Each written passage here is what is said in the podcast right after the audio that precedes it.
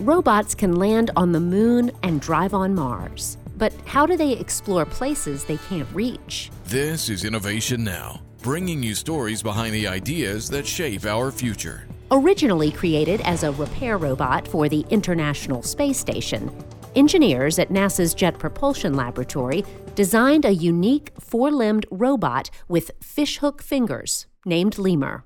Now, Lemur has led to a new generation of walking, climbing, and crawling robots that could be used on future missions.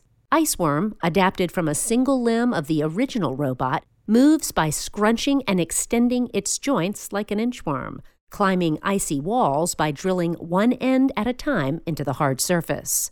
Lemur's fishhook grippers are being added to some microclimbers so they can cling to rough surfaces. And the gripping hand, complete with 16 fingers, could be used to grasp irregular surfaces under an icy ocean. By adding rechargeable batteries and using artificial intelligence to navigate around obstacles, robots would have the freedom to roam. And for these climbing machines, the sky's the limit. For Innovation Now, I'm Jennifer Pulley. Innovation Now is produced by the National Institute of Aerospace through collaboration with NASA and is distributed by WHRV.